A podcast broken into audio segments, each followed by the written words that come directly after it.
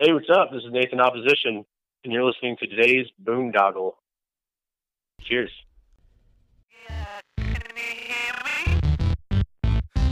What's going on, everybody? It's Bill Bailey with Today's Boondoggle on Domain Cleveland Radio. I just wanted to take a minute in this little intro before the intro to give you an update on some of the things we got going on here at Today's Boondoggle. And we recently launched an email account, so if you have any questions, suggestions, or comments, you're enjoying the show, you want to see something different, you want to see certain guests on the show, you can reach us at todaysboondoggle@gmail.com. And as you know, the coronavirus lockdown has hit a lot of us financially. Boondoggle didn't escape it either. And if you want to support us financially so we can get you these interviews that you enjoy each week, you can donate to our GoFundMe.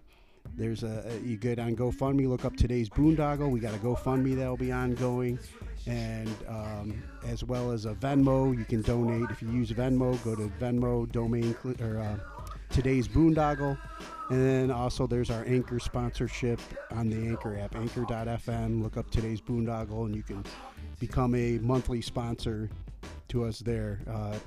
As you know, this is a veteran-owned and operated program we got going on here. It's incredibly therapeutic for a guy like myself who, is a veteran with PTSD and anxiety. And just gets me out there talking with people and gets me out of my comfort zone, and it's been awesome. But it all costs us, the travel, accommodations, to get to these interviews that you want to hear. So if you can help out anyway, we truly appreciate it. Also, please follow us on social media. It's at Today's Boondoggle. We're on Twitter, Instagram, Facebook. Just please follow, subscribe, comment, download the episodes. We're on Apple Podcasts, Google Podcasts, Spotify, any of the programs that you use to listen to your podcast. Please. Do whatever you can to support us, and hope you enjoy this episode. Thanks. You got it. It's going to end right there. Thank you for tuning into this week's edition of Today's Boondoggle.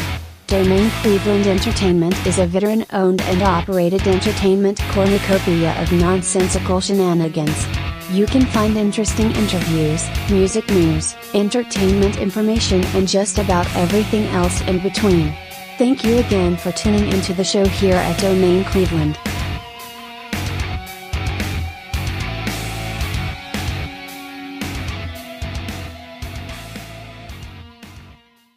What's going on, everybody? It's Bill Bailey with Today's Boondoggle on Domain Cleveland Radio. And setting this interview up was quite the undertaking, but I'm happy to say that I've gotten through to San Diego, California, and I'm speaking with Austin from the band The Undertaking. All right, there's my bad dad joke out of the way. I love it, dude. Yeah, dude, thanks for having us on, and we're stoked to be here. Awesome, man. Great to have you. Yeah, we were just talking before we went on about you guys don't have to worry about snow too much out there in San Diego. We pay for it with the sun tax, so we get taxed quite a bit for living out here. But yeah, I've been born and raised in San Diego, and I don't know what I would do if I had to live in the snow, to be honest.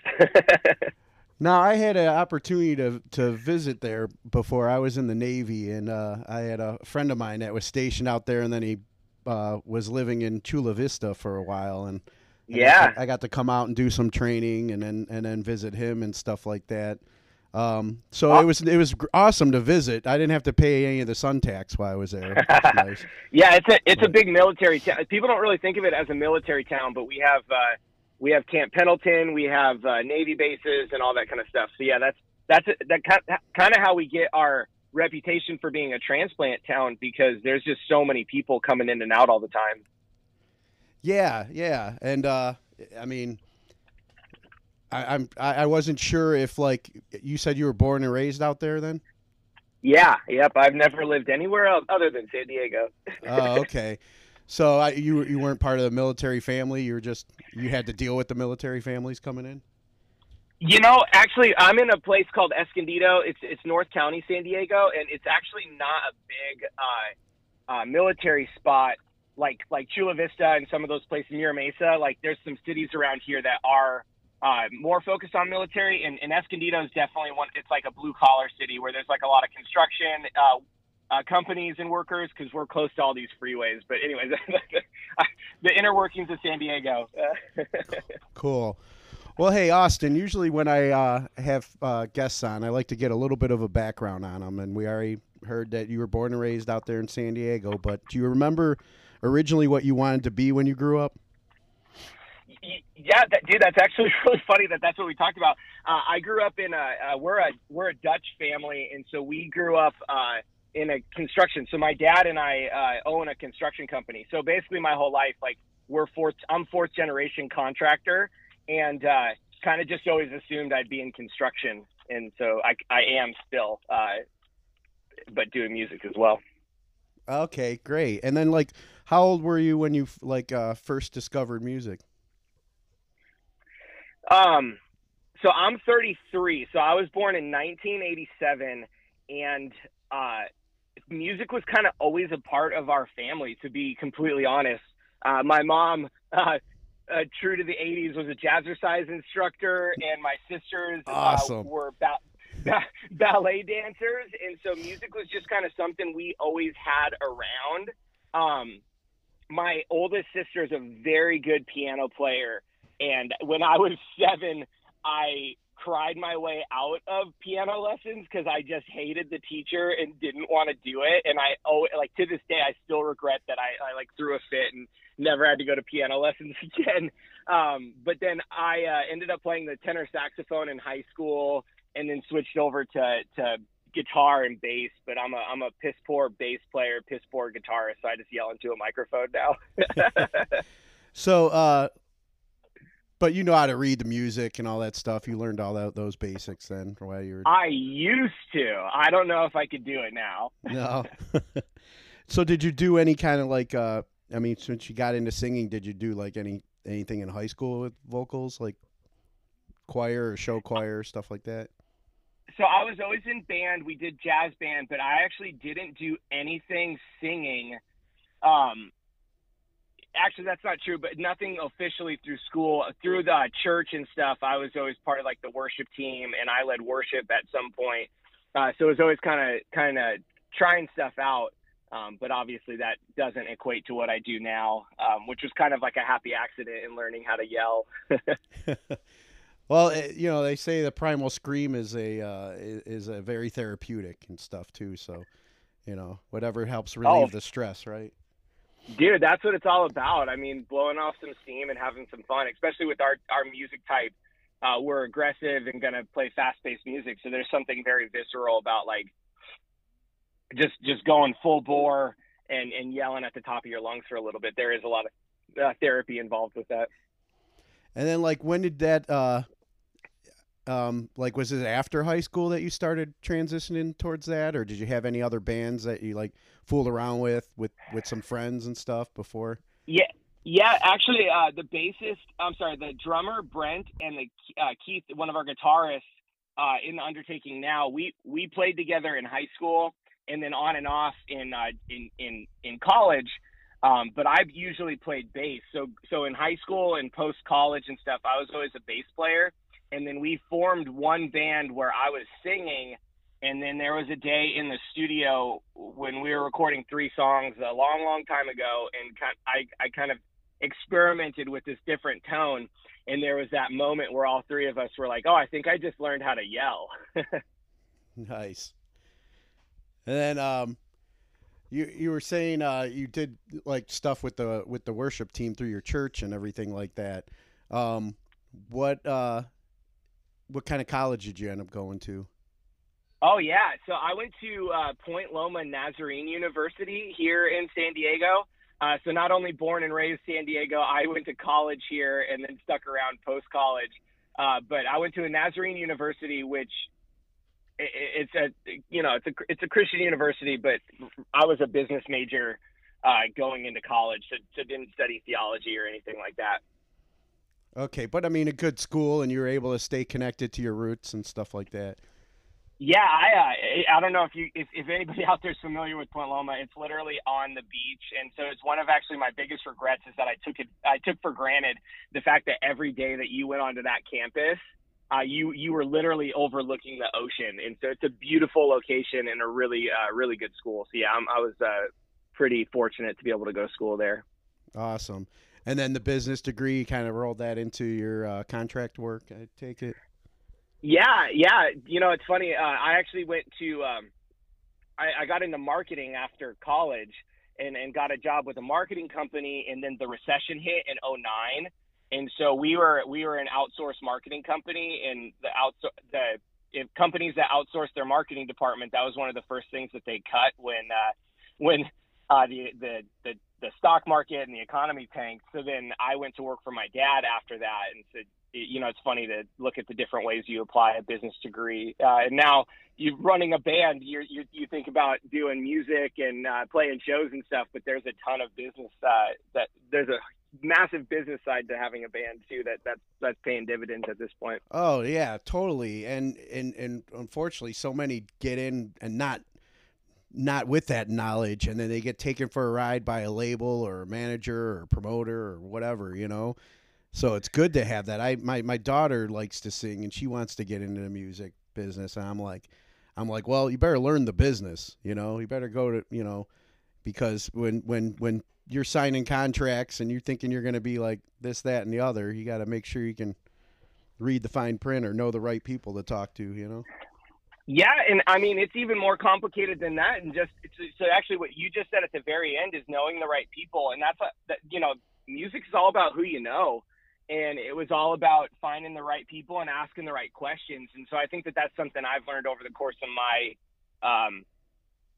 my life, is just to not be afraid to ask the right questions and make connections, and then tap those shoulders. So then that's how we met our manager. So we're managed by Joey Bradford, who's the guitarist of the Used. He's up in San Diego as well. So we have a bunch of mutual connections. And then it just turned out one time we hit him up to master one of our singles before we signed with Solid State. And then that relationship kind of dovetailed into him managing us. So we're about to sign, we're like working on this contract, and even us and like with careers and jobs and businesses and being familiar with some contract stuff, music, a record label contract's like a whole different beast. Yeah. And so just being able to tap on Joey's shoulder and have him run it past lawyers and stuff, like, yeah, there's a lot of decisions there that you don't really anticipate when you're like, oh, we're just gonna start a band and you know, print some merch, play some shows, maybe sign a record deal. But you're talking about managing money and inventory with merch. You're talking about, you know, signing contracts. And yeah, I think a lot of people, when they get into the music industry, they're not fully prepared to think through those details. Yeah, not at all. And yeah, I'd read that you guys, that he was, you know, he produced some of your stuff, but I didn't realize he was managing you as well. How did that connection happen? Yep. So like I said, there's a ton of mutual connections that we have up here in North County, San Diego. If he's in Vista, we're in the Escondido, San Marcos area. And when you're here long enough, you kind of end up knowing a lot of the same people. So he was, I think there was maybe some downtime on a tour with the Used. So he posted somewhere on social media, and this is literally how it happened. He's like, hey, I'm looking to master some music if anybody has any tracks. So we hit him up because we released our single about ghosts in 2019. And so he ended up mastering that song. He mastered that song, and he mastered Witch Rituals. And then when we were about to do Who's Afraid of 11 Wolves, the third single in our little string of singles that we released, he was on tour with the Used promoting their latest album.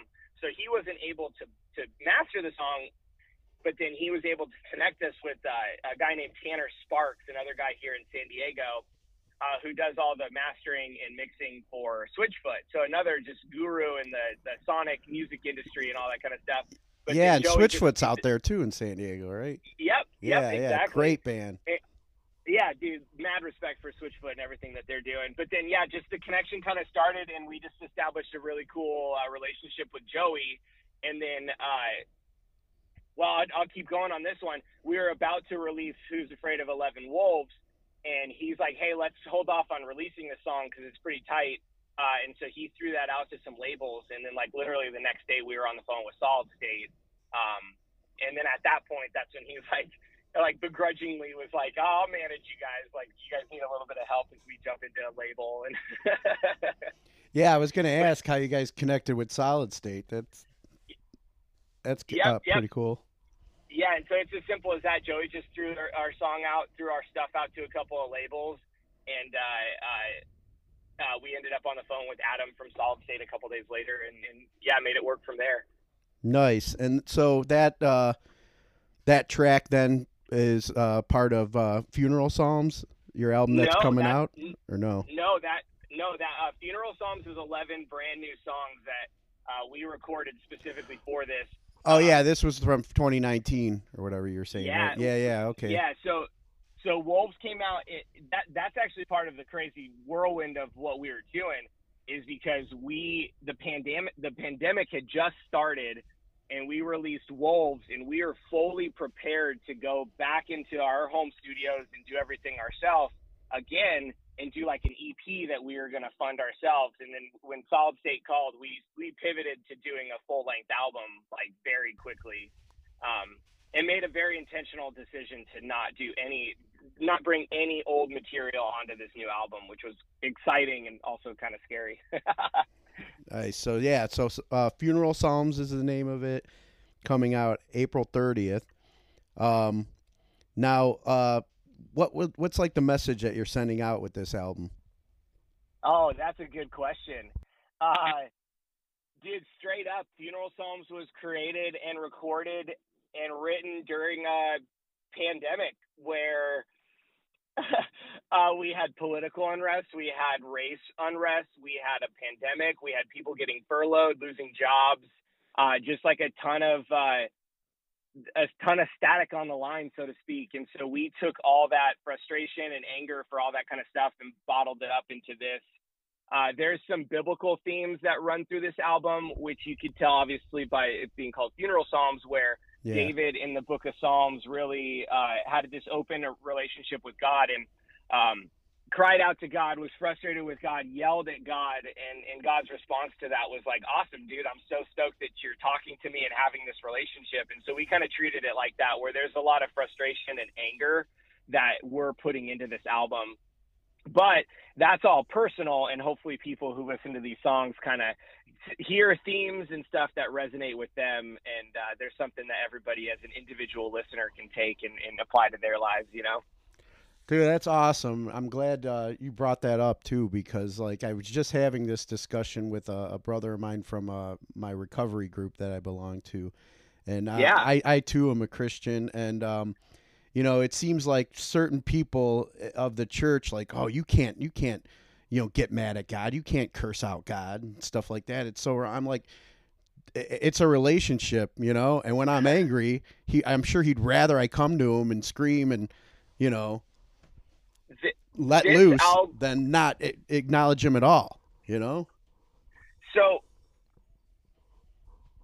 this is a little complicated, and I want to be very clear that The Undertaking is not a Christian band. We're just a normal band that's like playing music together and getting together. But for me, I'm going to take my faith and I'm going to apply that to the music. And there is a little bit of a level, like, this is going to be a controversial album for your quote unquote Christian crowd, because it's very raw, it's very authentic. And I think some people don't allow their beliefs, their Christianity, or even whatever religious bend you have, I don't think they allow it to be this dark. And there's a lot of we're dealing with a lot of mental health issues and depression, anxiety. Like specifically the song O Negative is a song that's written in the pits of depression, and you're crying out, and the end of that song says, I'm looking to the sky for help. I'm looking to the sky for help, for relief that isn't coming, or something like that. And that's like when you're sitting there just crying out to God or crying out to the universe, whatever that looks like for you, and no one's answering you, and you're like sitting there like, am I all alone in this depression? And like I said, there's some really dark themes that we play with that tie into my personal faith, and yeah, there's a real relationship that I have with God, and like, I think you stoked on that. Yeah, I mean, and I mean, sometimes the worst thing for Christianity are Christians, you know? Oh, man, dude, tell me about it. They're the worst. Exactly. And I mean, you're keeping it authentic. You're keeping it real. These are the questions that if we keep bottling everything up because we have to walk a certain path or whatever, you know, I mean, you know, I think I've noticed with myself, like I said, 12 years recovery, my higher power is Jesus Christ, you know, and I don't ever claim to be perfect Christian or anything. I mean, my higher power was the only perfect one I know of, you know, and yeah, dude, congrats on 12 years. That's a huge accomplishment. Thank you. Thank you. And it's just like, I just know that, you know, when I started taking off you know, everybody's perception of what my relationship should be. Oh, you need to follow Jesus like this. You need to do this. You need to, man, that was just adding more stress and anxiety and making me want to go back out and drink and stuff like that. When I finally had my personal relationship and made it personal and made it somebody that, hey, especially this past year, man, it's just like, what the hell F are you doing, God? You know, but 100%. And well, so that's the thing is there's a lot of people that want to put extra steps in. Hey, baby, this is Double D, also known as Dream Daddy. And I got to tell y'all something about our new sponsorship here at Today's Boondoggle. And the name is Dream Nutrition. So if you're looking to empower your human vitality, well, then you come to the right place.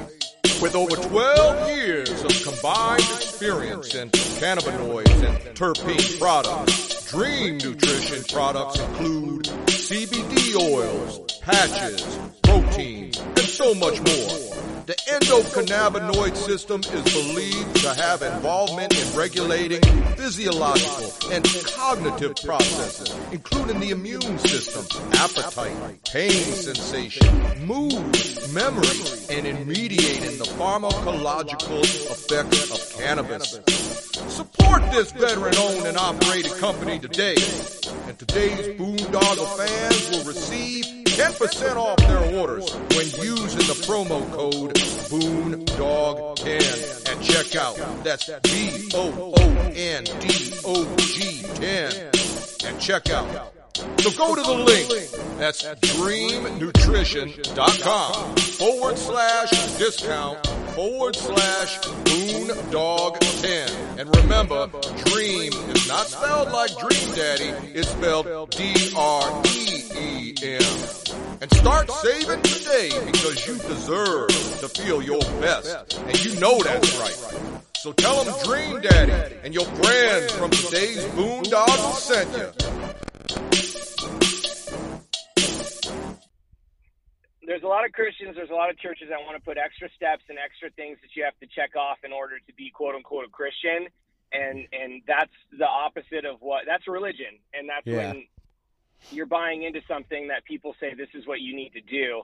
And then for me, like personally, like that raw and authenticity, we're getting some slack right now. 'Cause in No Friends, I say, damn it. 'Cause I'm saying that I'm just a really bad person and I have a hard time being a good friend sometimes. And I'm like saying, damn it, this is hard. And people weren't particularly happy that I said that word. And it's like, yo, like wow. That's actually in the Bible. And that just shows me. And again, I'm not trying to be brash on this, but it just shows me like you might not have an authentic relationship with God. And again, like I said, I don't care if somebody, everybody has their own choice on what they want to get offended by, but exactly. It seems like they're choosing everything lately, but exactly. But yeah, you mentioned the track No Friends. You want to touch on like the inspiration behind that one? Yeah, dude. So right off the top of the bat, No Friends, the title comes from Russell Westbrook, the point guard for the Washington Wizards and Houston Rockets, and he's been around the league for a while. And he always says that when he's playing basketball, he has no friends, only Spalding. And so he's super competitive. And right when he gets into the basketball game, he doesn't care about who he's playing against. He's going to go out there and do his thing. So that's where that title comes from. But the concept of that song comes from just It's tough to be a good friend. And I said it somewhere, it's the ultimate plank eye syndrome song where people are so quick to judge the splinter in my own eye and they're ignoring the plank in their own eye. Yep. But on that thing, I'm kind of acknowledging like, okay, my friends suck, but it's because I'm a bad person. Yeah. Taking accountability for where, we did wrong or whatever. It's like, sure. Kind of like, the fourth step in recovery when we take that personal inventory, and it's just dude, that's great. So you can write that list out of all these people that harmed you, but what was your role in it? 100%. So in the chorus of that song, I say, I'm selfish, I'm rude, I'm conceited, I'm vain. And somebody actually thought, I was saying that those were like good things, that I'm like proud of being selfish and rude, but I'm like listing off these things that I like hate about myself, Yeah. Gotcha. No, that's awesome, man. Yeah. Keep it authentic. People, that's what's going to connect people, that are that, hey man, he's going through this and I'm going through this too. And this is how he got through it. So whatever, some way, real and raw is going to help more than, putting on a shell. It's like when we're vulnerable, that's when the healing starts, really. I'm big on authenticity, and I'm a realist. So I, even when I'm talking to you, like I don't do well in not saying what I feel or think. So I have no filter. And so for me, my music and my lyrics specifically have to be authentic. I need to be able to feel those things when I'm saying it on stage or singing these songs, or else it doesn't mean anything. And that's when you strip the songs of the emotion. And so I have a lot of fun. Like you come up with this idea and you jot it down in the notes on your phone. And, maybe it takes a couple months to really fine tune what the theme of each song is. And so that's for us on Funeral Psalms. Every single one of the songs on that album has a theme and a through line that we really dive into in each one of those songs. And so I try to be really authentic in how I present my vocals, and, whether people like it or not, that's all stuff that I actually feel and, think. That's great. That's great. And it's like, everybody seems to be like walking on eggshells these days because of cancel culture and the woke movement or whatever you want to call it. It's just like there's no conversation if we all can't come to the table and be authentic, Sure. Well, it's complicated.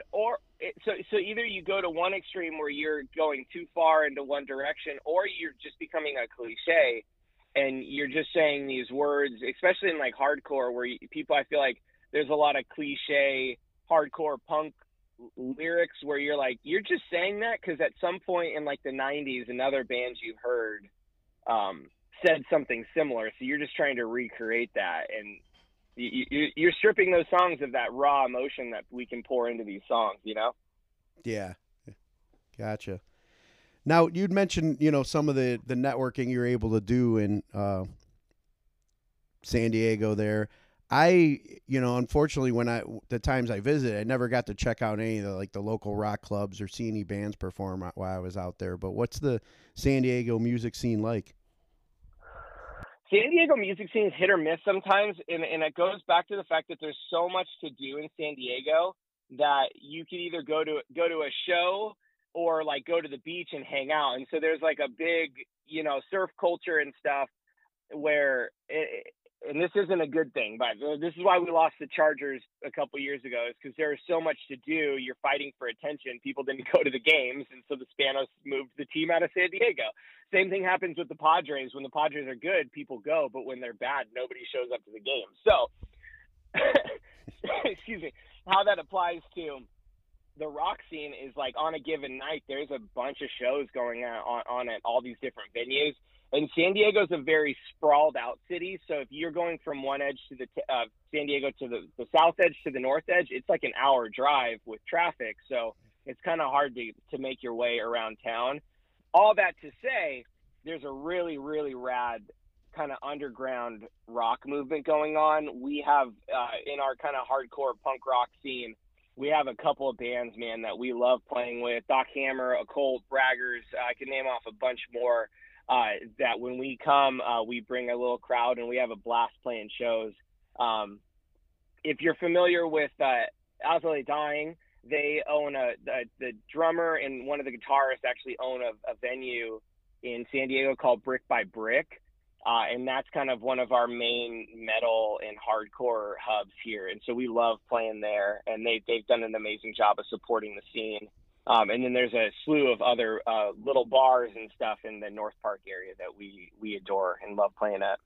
Nice.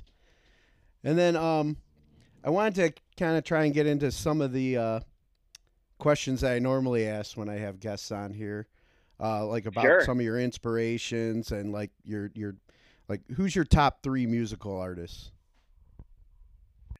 Oh man, that's so for me. I mean, like I kind of got to separate those into different facets. So hardcore and metal, there's The Chariot, which they used to be on Solid State, and they had just an insane live show. You have Every Time I Die. And then something like As Cities Burns. I don't know if you know those bands, but some of them were on Solid State, and they're a huge inspiration for me. But then on the flip side, you have other stuff like, you know, going back to older stuff like Queen was just such a huge inspiration on me because of what Freddie Mercury was able to do with his vocals and all this kind of stuff. But current Sufjan Stevens and The National have been very influential on me personally and how to emote through songs. And I think Sufjan and then Matt Berenger, the singer of The National, do just an amazing job of putting their emotions out in their music and making it personable, but then also having a little bit of mystique behind it, which I think is cool. Nice. And then, is there a particular like song that you feel has inspired you in life? Whenever you know, like we were talking about earlier, like you're in the deepest parts of depression or something, and you can just you can always go to this song. It kind of pumps you up. That's good. I mean, and that's a good question. There are some songs. So I went to school with a band when we were in college. I went to school with a band called Urban Rescue, and they have some really cool music that I have on a playlist. So when I'm looking for just something to kind of calm me down, I'll do that. I listen to a lot of movie soundtracks, and so there's some soundtracks that have come out in the last like 20 years that are my go-to just for. You know, kind of getting my mind right. One of them being the assassination of Jesse James by the coward Robert Ford. Nick Cave from Nick Cave and the Bad Seeds, and then another guy, Warren Ellis, made that album, and it's like freaking an hour of just amazing, amazing music. And then another guy named Clint Mansell who did the soundtracks for The Fountain. He did the stuff for Requiem of a Dream. He has a couple albums that are just really good, but. Then from an emotional standpoint, like, yeah, if I pick like Low Teens from Every Time I Die or something like The Fiancé from The Chariot, just going back to some of the bands that have inspired me, those are ones that like no matter where I'm at emotionally, I can put those on and get to kind of a good headspace. Nice, nice. And we talked a little bit about your time in school and everything. What class do you feel should be mandatory before kids graduate high school? You know, in high school, I feel like we should be offering something of like a budget and finance and just, I don't even know if what you like, it's almost like a home ec kind of class, but more general, like, hey, let's teach you how to run a budget and be smart with your money and have a job. If you have a job, how to save and be wise with that. Because I feel like these kids, you know, you get out of high school and you go get a job and you're just spending money left and right. Yeah, I agree 100%. I got two teenagers, so. Sure, yeah, and you're just like, hey, man, like, let me, like, explain to you how money works. And so I have a 6-year-old, a 4-year-old, and a 6-month-old, and, like, they have no concept of money. And so they're like, oh, this new Mario video game came out. And I'm obviously talking on a younger spectrum, but just already teaching them at a young age of like, okay, you want that, but we actually don't have that money in our budget. So we have to like save up for it, and not to overcomplicate it for a 6-year-old, but at least still like instilling in people's mind that, like, okay, this is how the world works. Yeah, no, it's not all instant gratification, like, you know, they think today. Right. Well, that's the hard part, man, is when you're in high school, you think you're invincible and you live in a bubble. And I know everybody's experience is obviously going to be a little bit different, but, you know, you're either working out like Chick-fil-A or something like that, making minimum wage, or your parents are paying for everything. And I don't know, I just think that it would be smart for us to be a little bit more intentional on training people up on how to run stuff. And that, dude, that applies to band and band business stuff. I mean, oh, you guys should print merch, do more merch, all this kind of stuff. And it's like, well, you understand that merch costs money. In order to print the merch, we have to, like, have X amount saved up in a bank account. Like, it's not just like, it doesn't just like appear out of nowhere. Exactly. And then I don't know how many bands I've talked to since the pandemic that had boxes of merch ready to go on tour that they're just sitting on now, you know? Oh, it's the worst. Take that hit. So right now, because of no shows, we do everything as pre-order. We'll do every item of merch right now that's on our online store as a pre-order. Once we get some shows, obviously we need to get some inventory. But as of right now, like, if you want stuff, like, you got to – I'm not trying to challenge people or be aggressive, but if you want a shirt, like, you know, buy it, and then we'll print it for you. Gotcha. And then do you have, like, any particular, like, morning ritual or routine that you do every day to try and get your day started and have the – best day possible? Sure. I wish I had an answer, because I thrive off of routine and a schedule, but with a 6-year-old, 4-year-old, and then a 6-month-old, like, our life is chaos. So number one biggest thing, coffee. Like, I need my coffee. I grind we have some beans by a company called Coffee Cold. You can get online, and I grind those every morning, make fresh pot of coffee, and that's, like, what makes my wife and I, like, we survive because of that. Ideally, I would love to wake up at, like, 5:36, go on a run, get up before the kids get up, and kind of get my day going. But right now, so that's I love running, and that's how I stay active. So I try to get that in at some point during the day. But right now, sleep is a premium for us, so we try to get as much sleep as possible. I remember those days. We're done having. We got 3 kids, man. We're done. I surgically made sure that was going to happen. All right, nice. You heard it here first, folks. No. So, who are, like, 3 people who've inspired you, or you can credit for making you the person you are today? Oh, wow. Okay, yeah, that's great. Right off the top of the bat is I have to credit my parents. Both my parents were so supportive of me pursuing music and doing basically, like, anything that we wanted to do. I don't say make that in a big way, but anything we wanted to do as kids, like, my parents were supportive of that. And then, like, back in the day we always practiced in my dad's garage. And then we actually, for the longest time, we actually had our practice space in our construction office. And so my dad's always just been a huge support for me, for our band, and then just, you know, being a good dad and good mom. I mean, that's a huge deal.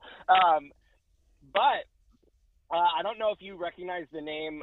He's an author now, but Bob Goff is he wrote a couple books in the last couple years called Love Does and Everything Always. But before he got famous, quote unquote, he was actually my business law professor at Point Loma. Wow. And his perspective on life and how kind of the world works was very, very influential to me in college, in some years where, like, you're kind of seeking purpose. And being able to spend some time in the classroom with him and being able to pick his brain on stuff, that's a huge deal.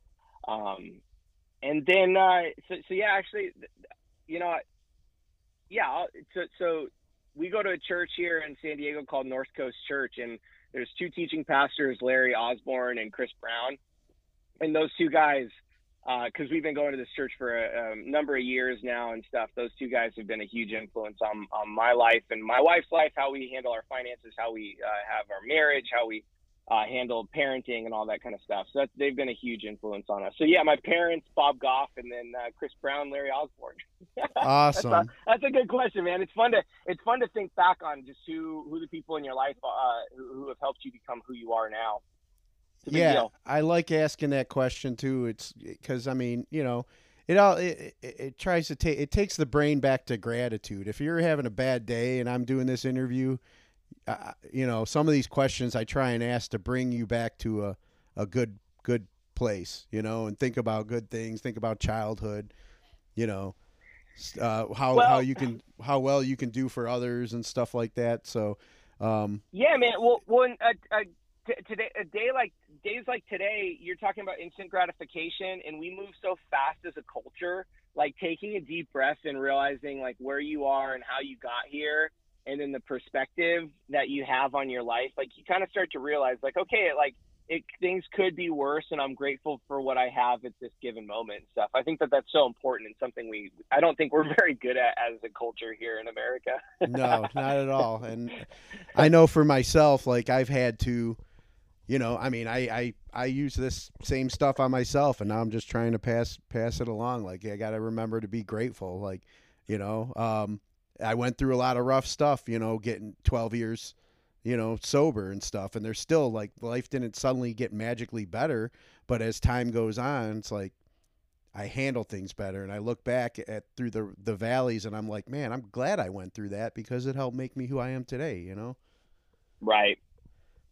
Now, another question I wanted to ask, are there any like causes or organizations that you support and encourage others to check out?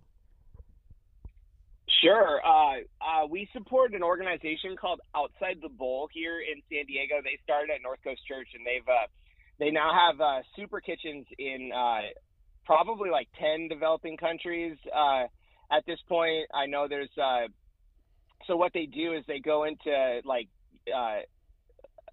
Haiti and a place like that, and they don't just set up a kitchen and hand out food. They actually set up these kitchens, bring in local people from the community to be part of the organization, and they're the ones who are working at these kitchens. And so it's not like a white savior complex where they come into these cities and try to be like, oh, we're here to help you guys get food. But what they do is they partner with local churches and then hand out millions of meals through these kitchens because of what they can do. And I'm obviously not talking about it as eloquently as I could, but they've done an amazing job of going into these countries, setting up kitchens, and then bringing the local communities alongside them to help support and run those kitchens. So then there's ownership in these places. And then the amount of meals that they're pumping out of these facilities is insane, but really cool stuff. So yeah, Outside the Bowl, if you're looking to support an organization, they're doing some really cool things around the world. Awesome. And then speaking of like memories that take you back to happier times and stuff like that, this is one of my favorite questions. Get a lot of cool answers. Favorite toy as a child? I was big into Ninja Turtles and the Batman the Animated Series.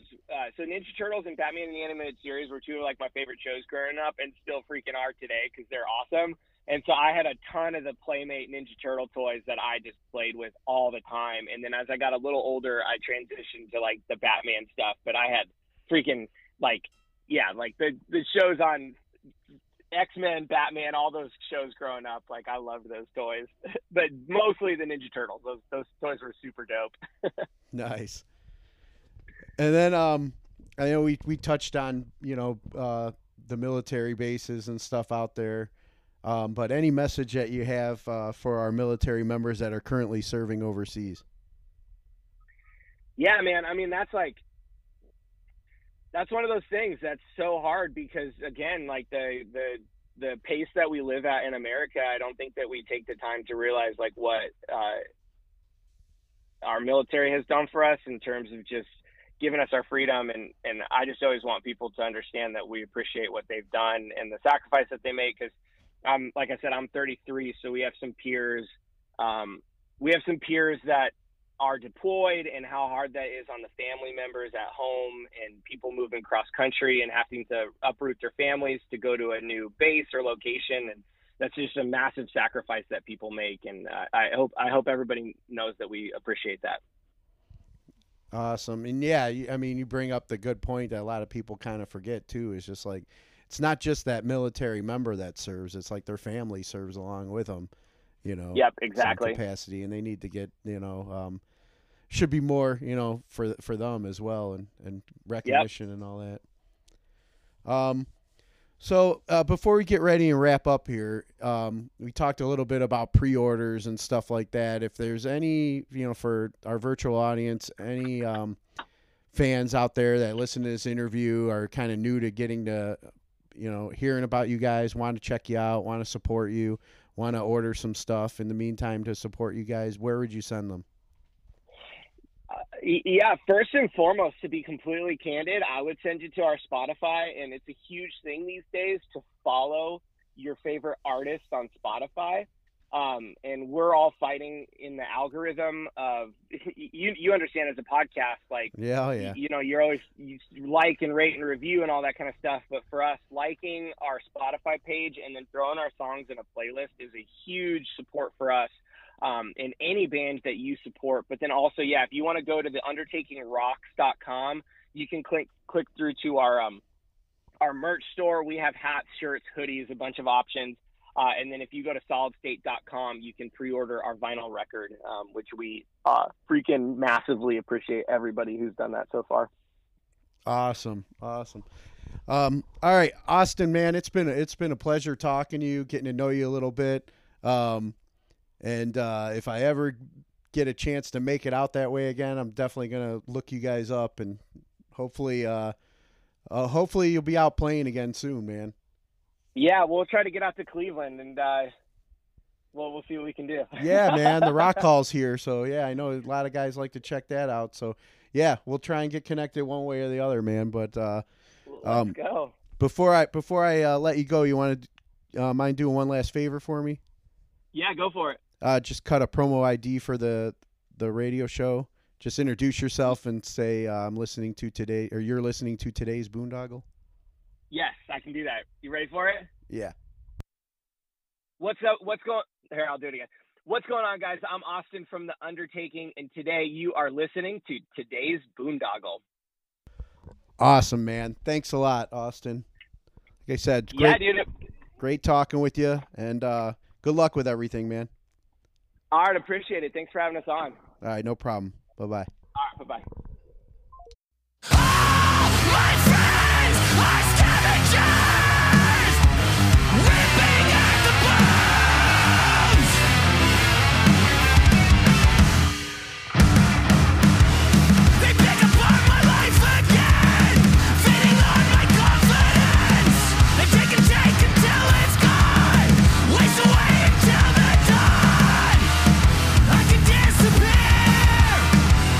best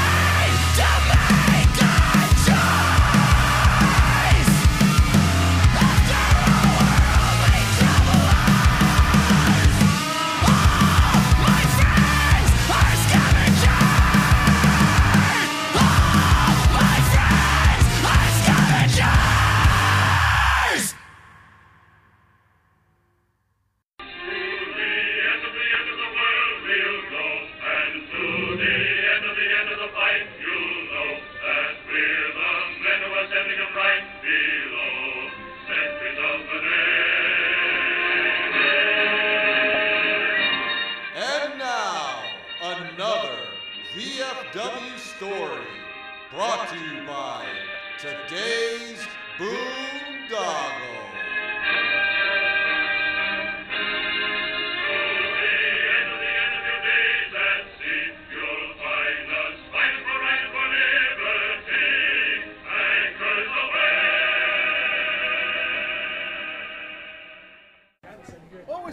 Chief Tim, what was that one chief that took the ride back to Little Creek with us? Oh, God.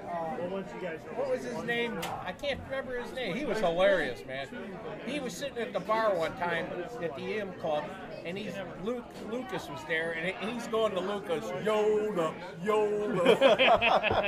Because he looked at Lucas without a hat on. He did. It looked like Yoda. Oh, nice. I have not heard from Rich Holmes in forever. We used to send Christmas cards, and then it stopped. I haven't heard from him in 15 years. Yeah, he was up there. When he rented that U-Haul and got us out of Marine Base, that was at April, June. Wasn't that, that wasn't the year that it was the United was the Silver Sword or the whatever we were down there for? Wasn't the year that the United flight went off the end of the runway in New York that you guys were supposed to be on? We were down there, and I remember that, man. There was a group that was of ours that was supposed to be on that flight. We were on it. Me, Al, there was all of us. Yeah. And we got an earlier flight out of there. If we had waited and got the regular flight. We didn't get the flight. We stayed with our regular flight that we had. Me and Al went, like, there was 29 or 30 of us on that op. Yeah. And we went to the airport to change our tickets like we always do. Yeah. Get the earliest flight out. We're all busting out of here. Well, the earlier flight, what was it? The earlier flight that got out of Virginia and went to New York and sat there for 3 hours. We were on a flight later out of Virginia, but we sat in Baltimore or somewhere for 3 hours or 2 hours. Basically got to Cleveland an hour behind the other one. But they couldn't put all of us on that flight.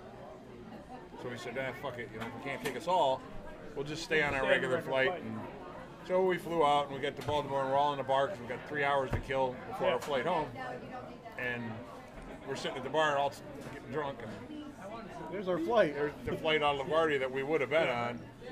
Just went in the drink. Yeah, it was funny. A guy from work and his wife died on that flight. Really? There would have been 30 of us on that flight if they'd had like four more seats. We were just short of you guys. Yeah. They wouldn't. It's kind of wild. Well, yeah, we were all sitting there. Done without you guys. So we ordered another round. We were like, hey, we just died. But then we started thinking, what if it was like that movie, where your time was up. Final Destination. You dodged it. Yeah. Now they're coming after you. Maybe we're numbered, We were supposed to be on that plane. To the end of the end of the world we'll go, and to the end of the fight you'll know that we're the men who are standing upright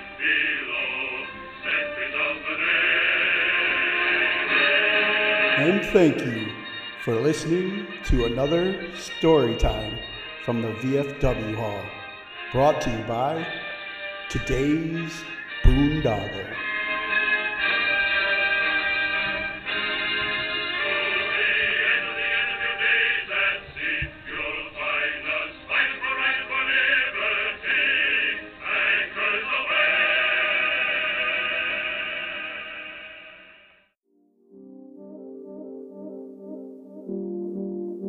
Thank you for listening once again to Today's Boondoggle Radio Show.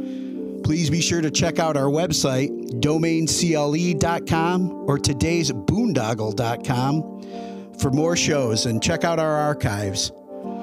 Follow us on social media at Today's Boondoggle on Facebook, Instagram, YouTube, and Twitter for more information about this podcast. And please support us on www.anchor.fm/Today's Boondoggle, as well as on our GoFundMe and Venmo. Be sure to subscribe, comment, download, and listen to us on Spotify, Apple Podcasts, Google Play, Spreaker, and all the other podcast platforms out there. Please email us with any questions, suggestions, and comments via todaysboondoggle@gmail.com. Leave us some 5-star reviews and help spread the word. Thanks again for listening.